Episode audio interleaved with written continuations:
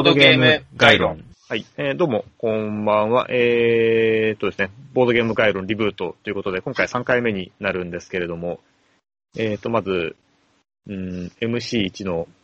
えーっと、ヒロシです。はい。あの、MC2 の、ん？小林です。えーっと、まあこの、頭に何をつけていいか一瞬わからなかった。そうですね、あの、MC とか言ってみましたけども、マスターオブセメタリー1ですね。なるほど。はい酒場、墓場の主ですか。また怖い感じにの、そうですね。いけないですね。ええ、まあ、あの、この、ポッドキャスト、えースラッシュ、ネットラジオは、えっ、と、千葉県の比較的僻地であるところの、えっ、と、まあ、東総地区だったりとか、うーんと、茂原のあたりは何地区っていうんですかね。うーん、外房ですかね。外房で、えーボードゲームをたしなんでいる二人が、まあ、ボードゲームの話をしたりとかする、そんなラジオですね。はい。はい。えーということでですね、今日は、あのーまあ、いきなり二人で話してるんですけども、はい。あの、まあ、まあ、ここ別に初めて始まった番組ではないので、まあ、あの 大体何を今更っていう感じはあるかと思うんですけども、えっ、とですね、今回、この、今僕が話している小林さんがですね、相手のはい。ボードゲームのプレイスペースをオープンするということなので、はい。えっ、と、どういうところなのかっていうのをちょっと聞かせてもらおうということで始めたわけですね。はい。ありがとうございます。えーまあ、えーじゃあ、どうしましょうね。僕はなんか聞いていくような感じでいきましょうか。そうですね。お願いしえます。ーあ、まあ、あの、小林さんがその、とうとうと話せるようだったらば、それでもいいんですけども。いや、多分、あの、長くなってしまう。逆に、あの、聞いていただいた方が。そう、えーっとですね、じゃあまず、あの、お店の名前と、えーいつから始まるのかっていうのと、あとその、どういう営業形態かっていうのを伺いたいんですけれども。はい。わかりました。まあ、お店の名前は、あの、カラーハンタという名前で、まあ別にあの、ボードゲームに、の何か意味があるとかでは全 然ないんですけども、あの、フィンランド語の、えー猫というのと、あ、猫じゃない、魚というのと尻尾というのをくっつけて、カラーハンタという名前にしました。魚と猫は切っても切り離せないですからね。そうですね。魚と、まあ、猫のの尻尾という尻尾をくっつけて、うんあ魚加えた なんとかではないですけど、まあ、ちょっとそんな名前で。まあ、なんかフィンランドの方はボードゲームもなんか調べたら盛んらしくてですね、ええちょっと意外と合っているのかななんて思いながらつけてました。北欧って言ってやっぱりこう、家の中で過ごす時間が特にあの冬は長そうなので、そうすると、アナログゲームの文化っていうのは、いかにも馴染みが良さそうですよね。そうですね。なんかそんなお話みたいですね。で、人のつながり方も割とこう、まあ、ボードゲームというかそういう人の集まる場所っていうのが結構大事にされてそうな、そんな感じだったので、あ、これはいいかなと思って。ちなみに、あの、うちの近くに、あの、市内に、魚の尻尾っていう飲み屋がありますよ。あ、本当ですか？お、ええ割と流行ってるようですけど、あ、じゃあこれはあやかって、きっと繁盛間違いなしです縁起がいいですね。一度今度じゃあ行ってみないといけないかな。ああ、いいですね。ぜひぜひ。あの、泊まってってもらって構いませんよ。あ、本当ですか？飲んじゃうと帰れないでしょうし。あ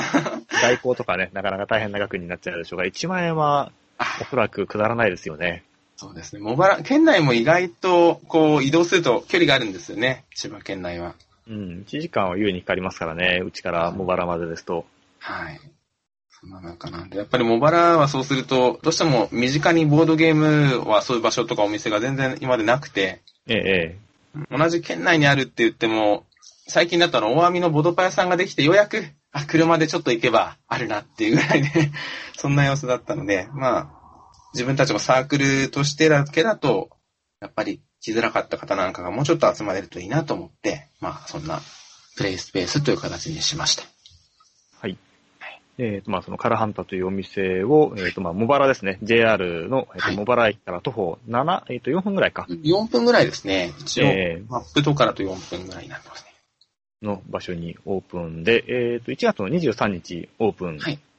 そうですね、23日オープンですね。はい。えっ、と、23だから水曜日ですか？水曜日、はい、水曜日で、普段の営業も、まあ、平日の夜、月水、金だけやるっていう、無謀な感じの、だみ言う人にみ、こう、お話しすると大体大丈夫って、土日やらなくていいのってだって言われるんですけど、まあ、当然思うとこですよね。いや、あの、でも土日はこう、皆さん、サークルとか、お店がもう結構ひしめいているので、まあ、もうこれは外房方面幸い、幸い、いや、幸いではないな。まああの、そうですねないんですけど、あの、ちょっとゲームやってる方だったら、ちょっと足を伸ばせば全然できてしまうので、あえて、まあ土日にいっぱい来てくれっていうのをやるべきなのかっていうのがちょっとまだわからなかったのと。まあ、あとは自分たちがまあ無理のない範囲からスタートしたいなっていうところで、まず平日はやってみて、様子を見て、まあ土日必要だったら増やそうかな、みたい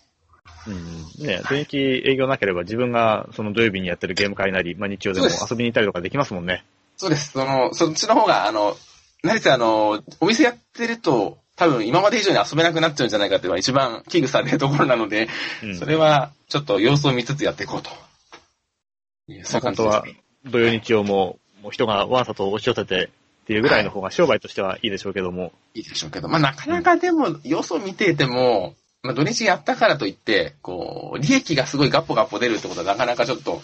考えにくいので、ね、まあそれは業態として。ね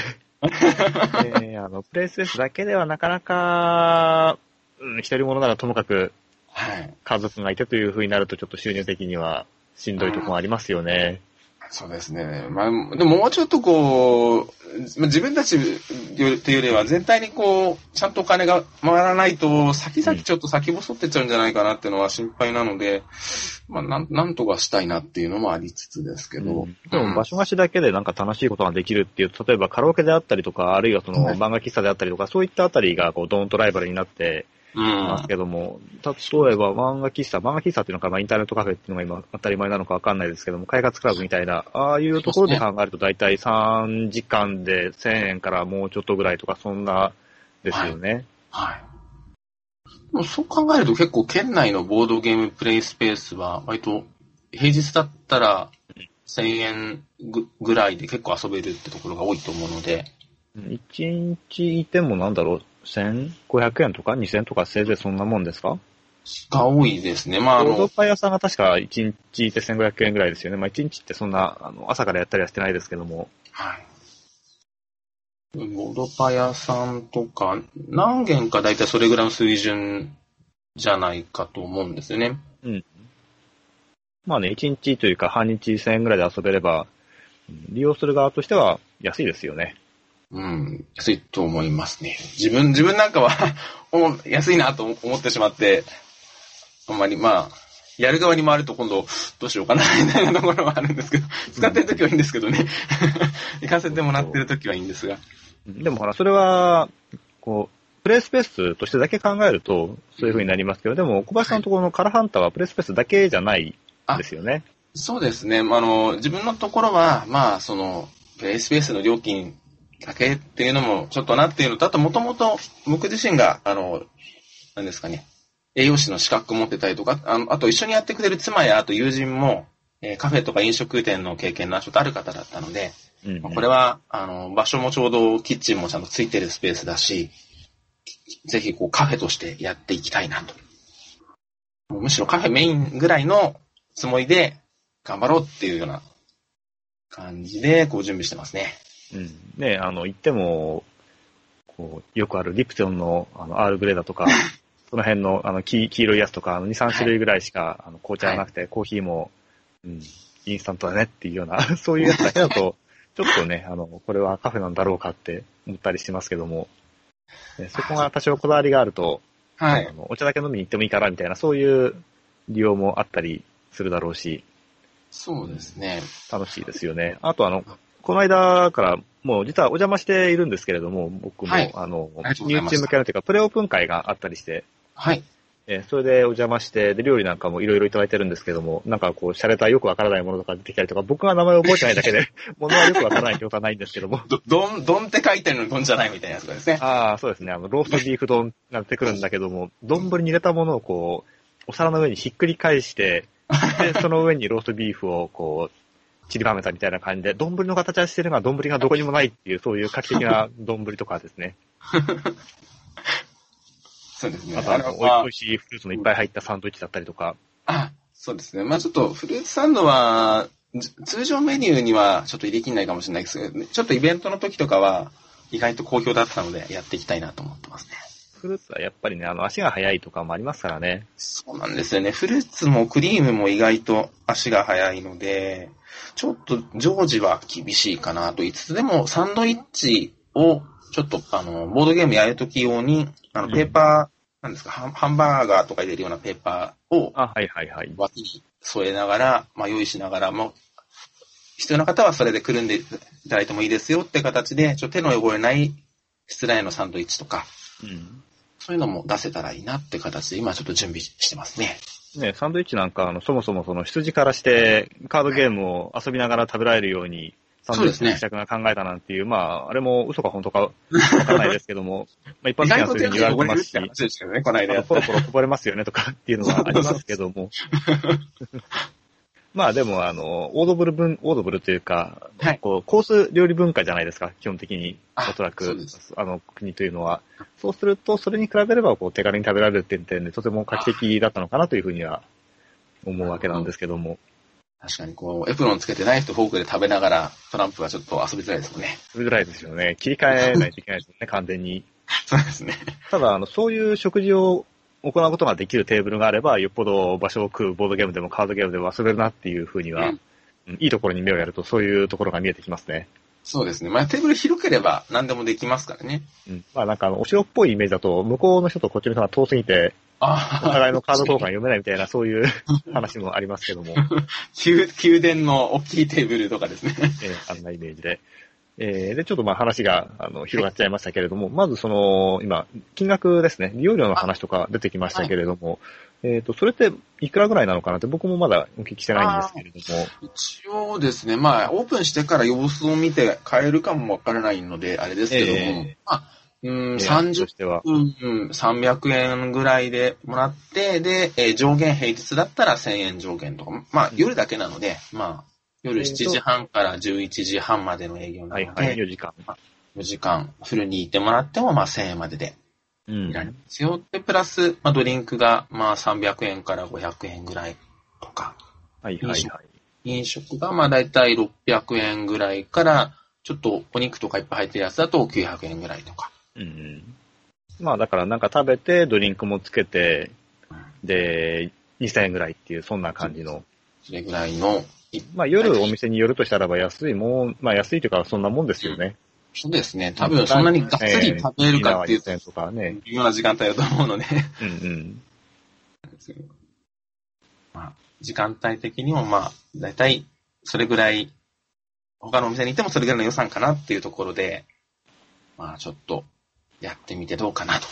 うん、まあその辺はやっぱりこう、フルで1週間、6日間営業とかっていうわけでもないですし、ある程度こう、肩の力もやや抜いた感じで様子を見ながら、こそう無理なく、うん、いろいろんな意味でこう経済的にもはい。えーその、なんだろう、店員さんですね、その、運営する側の体力的にも持続可能な、あの、解決点を認め、あの、求めていくっていう、そういう感じでやっていかれるのかなと。はい。まあちょっと、無理してこう、へばっちゃうのが一番いけないかなというのがあったので、うん。もう準備とかももっとこう、きちっとやらなきゃって思うところも正直いっぱいあったんですけど、あんまりこう100点を目指してからやろうと思うと、あともう5年ぐらい経ってこう、なんかこう状況がだいぶ変わってきて、ようやくオープンとかになってしまいそうだったので、うん、もうね、すでにね、店舗からやろうも増えてますからね。そうなんですよね。それこそあの、僕本当はボードゲームカフェやりたいなと思ったら5年ぐらい前で、うん。5年前だったらだいぶ早い方ですよね。そう、あの、もともとやっぱり当時も栄養士の資格持っていて、で、ええまあ、ボードゲームってやるカードゲームのできるカフェって、とかバーとかって、まあ、ちょっと走りぐらいで出出たかなぐらいの頃だったと思うので、うんうん。やりたいなと思ってて、まあ、当時ちょっとカードゲームのお店お手伝いしてたりした時期でもあったので、うん、と思ってて、まあ、ちょっと準備もあって、京都の方でちょっと半年ぐらい働かせてもらったりとか、まあ、そのカードゲーム関係のお店とかでですね。はいはい。まあ、あったり、いろいろちょっと、まあ、その後戻ってきてサークル活動で、ちょっと、あの、いろんな方と、こう、仲良くさせてもらったりとかしてるうちに、やっぱりそれなりの時間はかかってしまったので、まあ、でもそ、まあ、でもその時間がか、のおかげで、今回、あの、カラハンタということでお帰りする救急テラスさん、まあ今までサークルとしても借りてた場所なんですけど、こちらを貸してもらえることになったので、まあ、ちょうどその、いろんなものが、準備がそれがかかったのも仕方なかったのかなというか、いい時必要な間を5年間だったわけですね。はい。そんな感じですね。それこそその5年間の間に、うちのサークルに来てくださって、で、えー、ちょっと間が空いてまた来てくださるようになって、で、そんなこんなでご縁があって、えー、一人友人が手伝ってくれることになったりですとか、うん。そんなこともあったので、なんだかんだ、あの、いろんな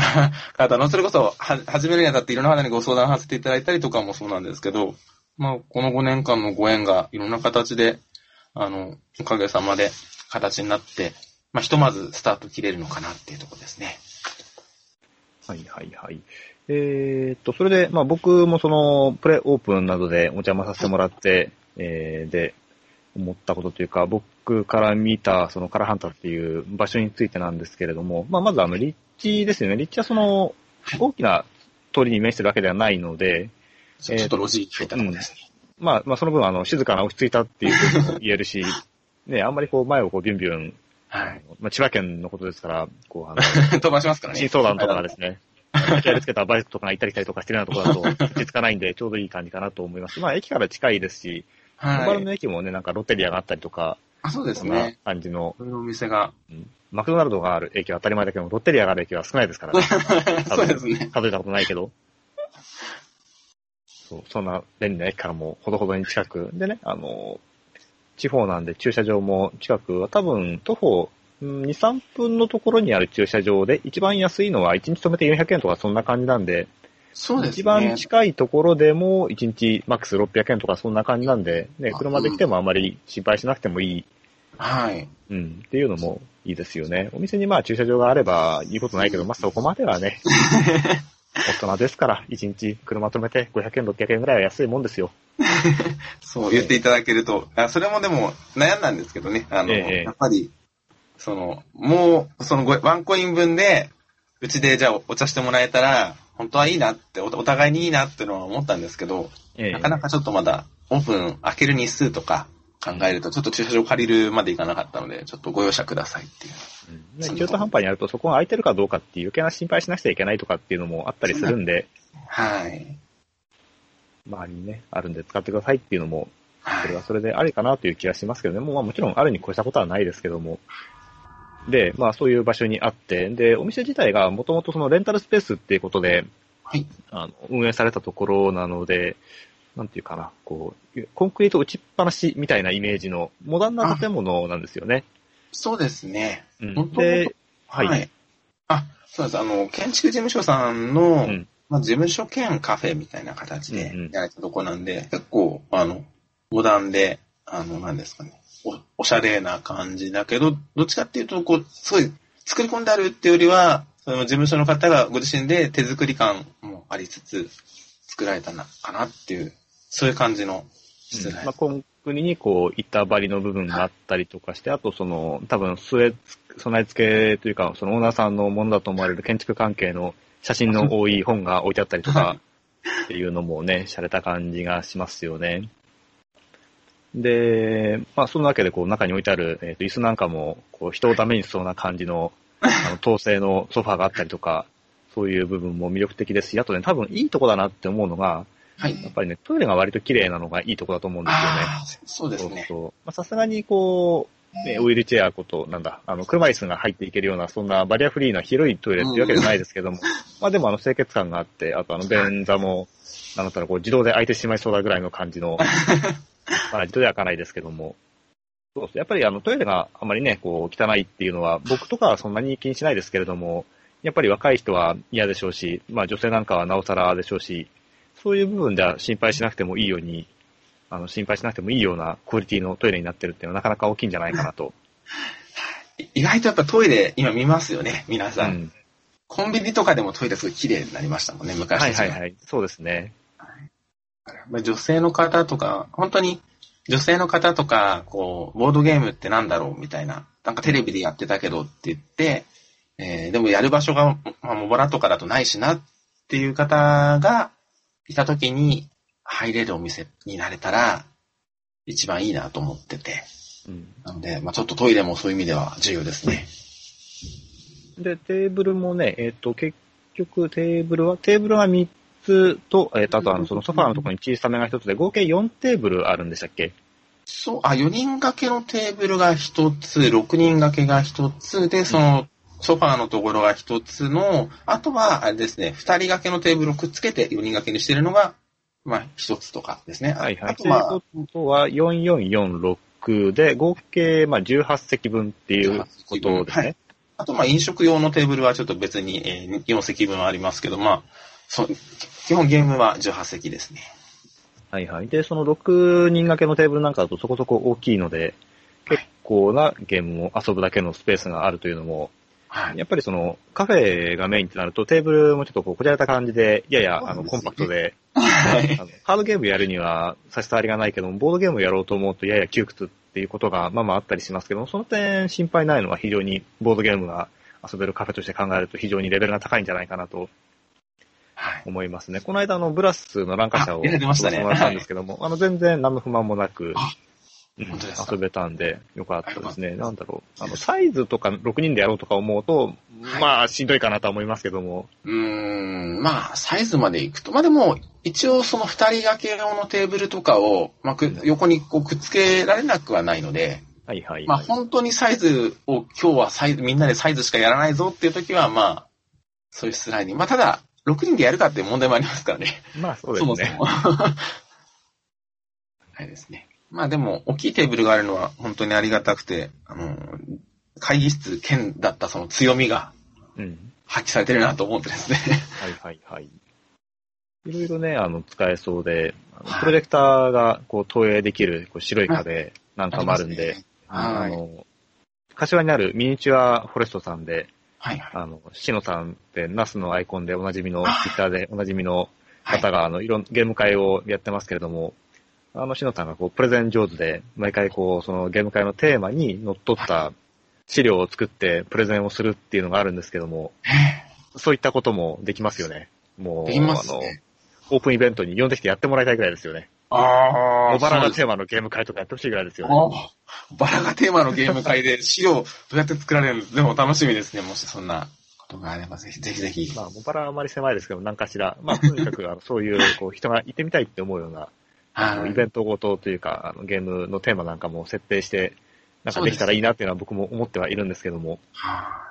い。ぜひ。まあ、そういうなんかこう、場所があるといろいろ広がりますよね。なんかこういうのやろうかなとかってのがう、ん。だんだん広がると思うので、もともとその会場自体も、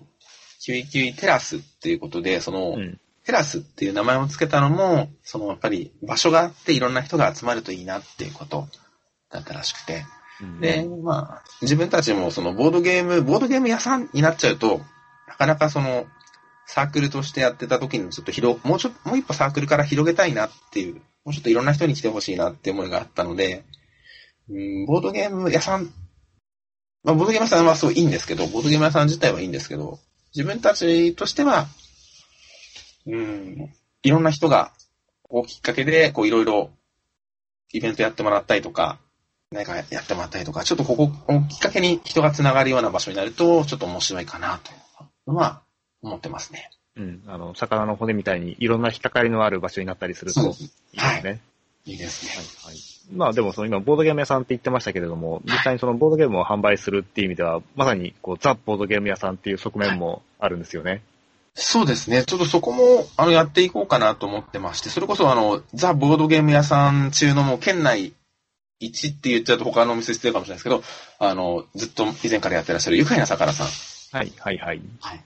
木更津の愉快な魚さん。僕もずっとファンで、あの、遊びに行かせていただいたんですけど、あの、あちらでこう、なんですか、出版に携わってらっしゃるゲームがやっぱりいくつかあるっていうことで、それをちょっと中心にまず仕入れさせていただいて、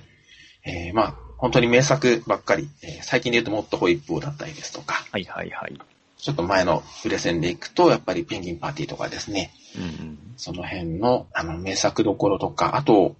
ご自身でずっとこうやられてた木工の、あの、積み木の、えー商品とかを新しく先出されてたり、そういうのも含めて、ちょっと同じ県内で、あの、すごく素敵なお店があるんで、それを、やっぱり、いろんなお力添えいただいたり、自分たちも、こんな素敵なお店ありますよってことで、うまく繋がっていけたらいいなと思って、うんうん。えーまあ、それを販売して、で、はん、あの、販売のものがあると、やっぱり、こう、遊んで、なるべくこう、今までボードゲームガツガツやってたって人だけじゃなくて、いろんな人に遊んでほしいので、初めてやってこれ楽しいけどどこで買うのっていう話で今までも正直あったので、うん。まあ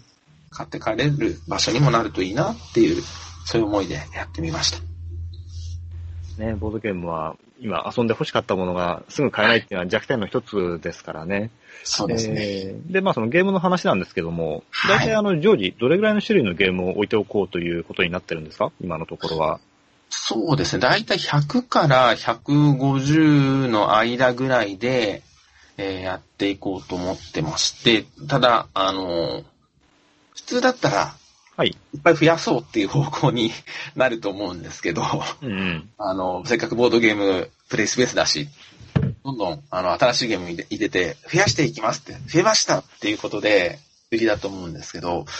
あの、どっちかというとカフェでさらっと入ってくださるお客さんをもっとこう取り込めたらいいなっていうことがあるので、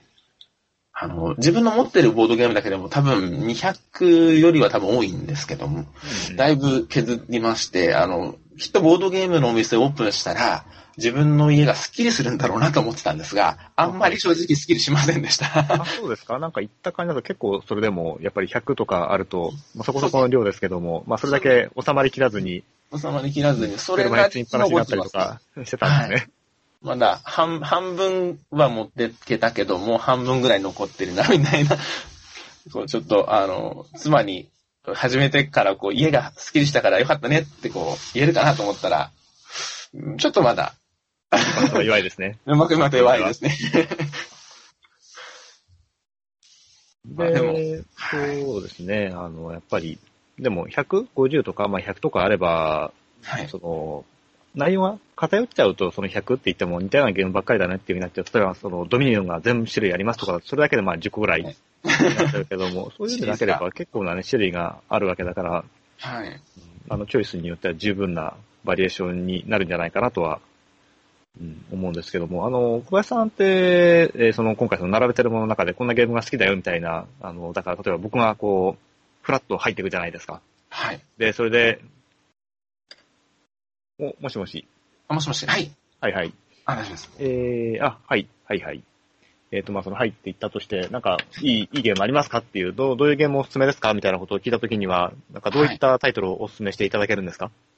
そうですね。まあ、普段、まあ、ゲームやられてる方かどうかにもよるんですけど、まあ、はいひとしさんと多分ゲームやられてる方ですかってお話ししたら結構やってますっていうお話になるじゃないですか。あ、うんと、なので、そうじゃない設定できそうますかじゃない。あ、本当に初めて来た方ですか。あもしそうしたら、ちょっとあの最、近流行ってるみたいですね、ぐらいの感じで。ぐらいの。はい。あ、もうそうしたら、あの、逆に100個でも多分これは引くなって話が実は、あの、自分たちの中でも出ていて、ええ。多分100、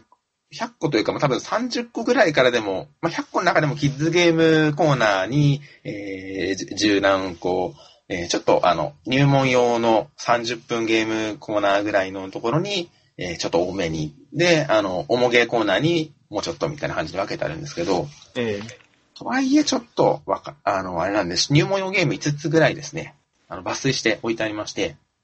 えー、まあ、そ本当に最初だったら、ペンギンパーティーとか、愉快な袋とか、えー、その辺の、えあー、ちょっと考えて、はいあの、さらっとみんなでできるよっていうやつか。まあ、あとは、あれですね。あの、本当のアイスブレイク的なので、みんなでわーってやりたい方で、団体さんで来られてるやったら、まあ、ハンズとかですね。うん。はい。あと、まあ、ちょっとこっちは、あの、取り扱いはないんですけど、あの、オインクゲームズさんの金貨と袋なんかは、あの、ちょっとまあ、ルール自体は簡単だけど、こう、駆け引きがしたいよってところで、意外とわかりやすい駆け引きのゲームかなと思ったので、まあ、その辺とか。まあ、あとは、あの、ナゲッツとか、キングドミノぐらいをちょっと並べて、えーまあ最初の1個目はここおすすめですコーナーを作ったんで、まあ、そこからちょっと、見た目の雰囲気とか、あの、まあ、ゲーム、ゲームのちょっとその面白そうかなっていうところのリアクション見ながらおすすめする感じですね。うんうん。なるほど。はい間違いない感じですね。はい。で、そこから、もっとこういうのも、面白そうだからそういったらいいんだけどもっていう風に持ち込んでもらってもいいわけですしね。そうですね。まあ、あのー本当に、はいあ、ゲーム好きだと多分結構持ち込まれると思うので、ええ。あそれもあって、重ゲーも、なんですかね、えっ、と、レース・フォー・ザ・ギャラクシーとか、グラス・ロードとか、その辺の、あの、自分が好きだったりやってたなっていうやつももちろん置いてはあるんですけど、まあ、重たいゲームは、皆さんこう、自由に持ってきていただいて、まあ、まず自分たちがプッシュするのはちょっと入門編のとこかな、みたいな。そんな感じです。場所のね、敷居の低さとのマッチングを考えると、いいシナジーを生みそうですよね。はい。で、まあそういうふうなこう場所を始めるにあたって、なんかこう理想としてるお店というか、こう参考にしたお店っていうのは、まあ直接その真似てるってわけじゃないにしても、はい。そういうお店っていうのは何かあるんですか？そうですね。うーん。自分の中でボードゲームカフェで最初に行ったのは、あの、京都の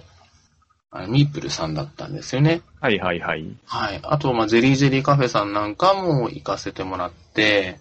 ましたけど、京都のミープルさんで、あの、前の、あの、市長の方に移る前の時の、大学の近くにあった頃ですね。そうですね。あの時の雰囲気がすごい好きで、で、あの時にこう日中にフラッと入った時にですね、あの、うんうん外国人のお父さんと息子さんが、あの、二人でずっとにこやかに話しながらボードゲームを遊んでらして、はいはい。アフューエーカーオブスノーとかですかね。それにこやかにならないかもしれないですね。もうちょっと多分キッズ向けだったと思うんですけど、うん、なんか、そういうのいいなと思ってしまって、まあ、日中僕らはやらないので、ちょっと親子連れにはならないんですけど、うんまあちょっとご友人とかご家族で来られて、まあちょっと、あの、仲良くし、遊べるような、フラッと来て、お茶しながら、あの、のんびり遊べるよっていうところが、できたらいいなっていう、その辺のスタートはそこですかね。なるほど。えー、さて、さてさて。まあ、そういうわけで大体、うん、まあ、こういうお店からというのは、えー、一通り聞いていったわけなんですけれども、はい。えっ、と、で、まあ、そのお店に100から150ぐらいのゲームがあって、はい。で、まあ、来たお客さんっていうのは、まあ、その、まあ、僕らが行く分には、まあ、なんでも説明しようで勝手に遊べるから構わないんですけども、はい。でもその、小林さんが考えてるみたいな、えっ、と、まあ、あまり、こう、例までに、こう、馴染みのなかったお客さんっていうのは、いきなりその、勝手に読んで遊んでねって言ったってなかなか難しいわけで、あはのそういう方にはしっかり小林さんだったり、まあ、そのスタッフ、ね、はいあの、スタッフのご友人というのもボードゲーム好きで、あの、ね新しいゲームを次から次へと買っていくでおなじみの帽子なので、うん、なんか彼はすぐ売っちゃうみたいですけども、気に入ったもの以外は、あ、特別気に入ったもの以外だか。はいはい。だからそういったこう頼もしいスタッフがい。はい。しっかりね遊び方については教えてあげられるわけですね。はい。そうですね。なので、あの、メインに押していくところは逆に、こう、お話ししやすい。あまりこう、イインストでこう、ずっと長くなっちゃったりとかすると、うん。聞く方もだれちゃうし、自分たちもおお料理作ったりできなくなってしまうので、はいはい。まあその辺で、ちょっとゲームを選びながら、ちゃんと、こう、来た方で初めての方なんかには、ルールの説明とか、遊び方の説明とかをしながら、できるような風にしたいなと準備してます。大体常時3人いるっていうことですかうーん、でも、常時3人は最初のうちだけのつもりですね。まあ、ちょっとやってみてどうしても、料理作ると回んないなとか、うん。インストし始めると回んないなとかっていうのが極端にあったらまた考えなくちゃいけないんですが、まあ、常時2人体制で回せるとこまで持っていけるといいなっていうのが、まあそうですよね。ワンオペだとどうしてもインストと料理の両立っていうのは難しいですし、はい。二人いればそこはなんとかなりそうな気がしますよね。まあ重なっちゃうとなかなかね大変だとは思いますけどもそう。ですね。その辺は、ちょっと、それこそ、あの、一番料理が増えてなのが、もう僕なので、あの、ええあ、そうなんですか？今 意外ですね。頑張ってます。そうそうみんな料理できて、みんなもうゲームもそれなりにわかるよっていうふうになれば、あの、二人体制いけるかなと思うので、はいまあ、そこを目指してやっていきたいですね。で、今これ撮ってるのが、えっ、と、オープン1週間前の1月16日 はい。なんですけども、いや、楽しみですね。いやー、なんか、あれですね、こう、一つやると、三つぐらいやらなくちゃいけないことが、ポップするので、こう、わたわたしっぱなしですけどね。まあ、あの、ね、その、小林さんとしては、こう、楽しい、楽しみな部分と、あと、不安な部分など、いろいろあると思いますけども、でもまあええやってみて、あの、やってみてこう困ったら直していけばいいやぐらいのもう気持ちで、もうやってみようっていう方が強いですかね。ここまで来ちゃうと。やっぱりあの、他の何かと比べて違うっていうのは、あのやっぱその過疎地というか僻地であるので、その、まあ、敵が、なんていうかな、こう、商売敵が、直接的な商売敵がいないっていうとこですよね。まあ、基本的にその、商売として、こう、どれだけ成り立つかっていうのは難しいのか、よくわからないっていうところではあるんですけども、まあ、一方でその、それを求めているけれども場所がないっていう人も、こう、ある程度以上は絶対にいるから、そういう人にね、どれだけ、こう、早く気がついてもらえるかっていうところですよね。そうですね。そういう人がいるのかいないのかも全くわからないですけど、でも、そういう場所があるといいなっていうのは、ちょっとその前、5年前にお店、カードゲームのお店を手伝った時にすごく感じたことで、当時も全然そんな人いないだろうって僕一人から手伝って始めたら、あの、カードゲームの仲間が最終的には、うーん、2、30人ぐらいはいたのかな？結構、あの、集まってくれたりしたので、うん、まあ、まあ、今回2匹目の土壌はいないかもしれないですけど、でも、あの、せっかくボードゲームってこれだけ面白いものがあるのに、その場所がないのも寂しいので、やれるだけやってみようかなと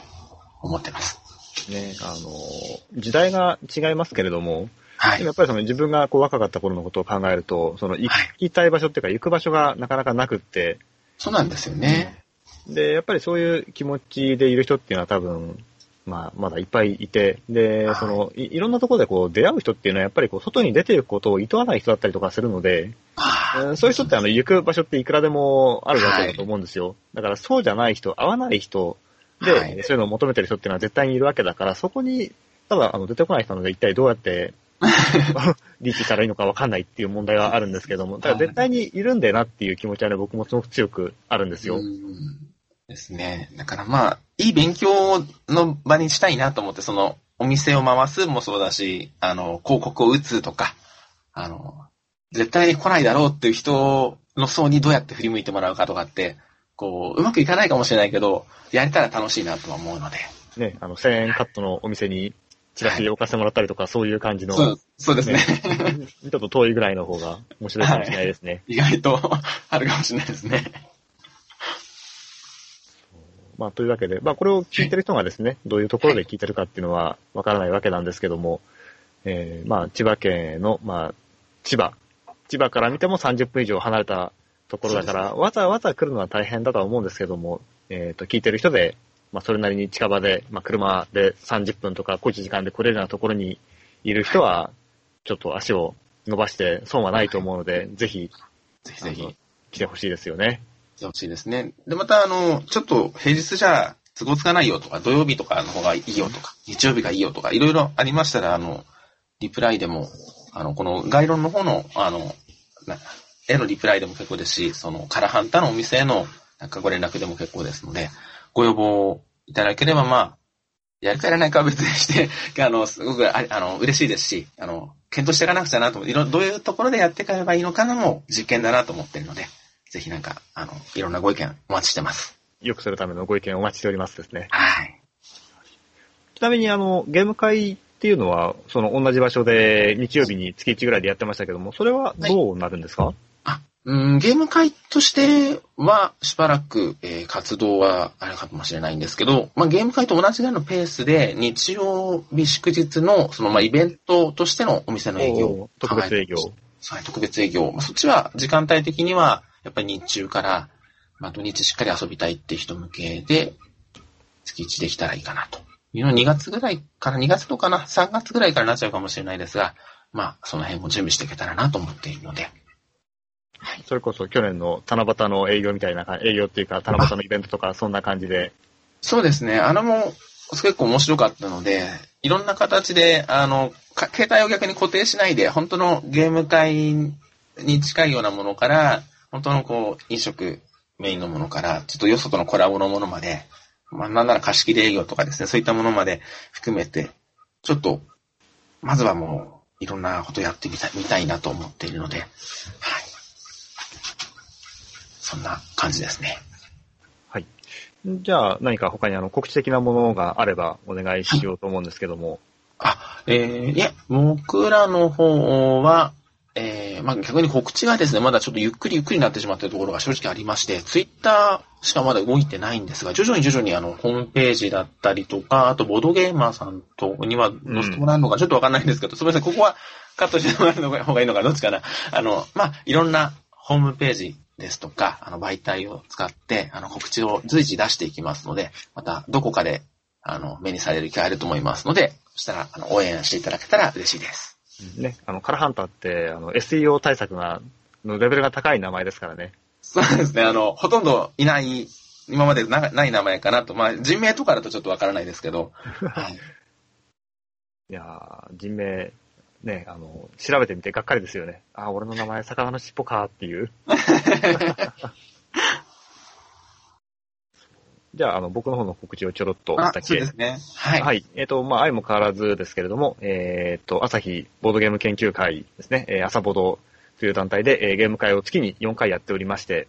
えー、まず、第3日曜と第4土曜日に、中見公民館というところで、え、お昼13時から夜の22時までのゲーム会をやっておりまして、え、それ以外にも、第2、第4月曜日に、え、インドラインドレストランタージュというところで、夜のゲーム会を19時ぐらいから22時ぐらいというのをやっておりますので、え、そちらの方にですね、え、お近くの方は、カレー好きの方とか、ボードゲーム好きの方は、ぜひ来ていただきたいなというふうに、常日頃から思って活動しております。で、えっ、ー、と、その、月曜日のインドレストランタージュでゲーム会というのは、えー、その月曜日が祝日だった場合には、翌週にずれるというような決まりでやっておりますので、えー、1月は、第3、第4月曜になっております。21、28ですね。はい。僕の方からそんなところですね。はい。あの、はい、タルさんは、えー、年末ですね。初めて行かせていただいたんですけど、カレーも美味しいし、それこそ広いし、ボードゲームも結構置いてあるし、皆さんも持ってこられるし、すごいいいですね。まあ、また行きたいです。はい。まあ、ではではこんなところで、本日のところはおいとましましょうか。それでは、えー、ゲーム会もしくはカラハンタでお会いしましょう。はい、お待ちしてます。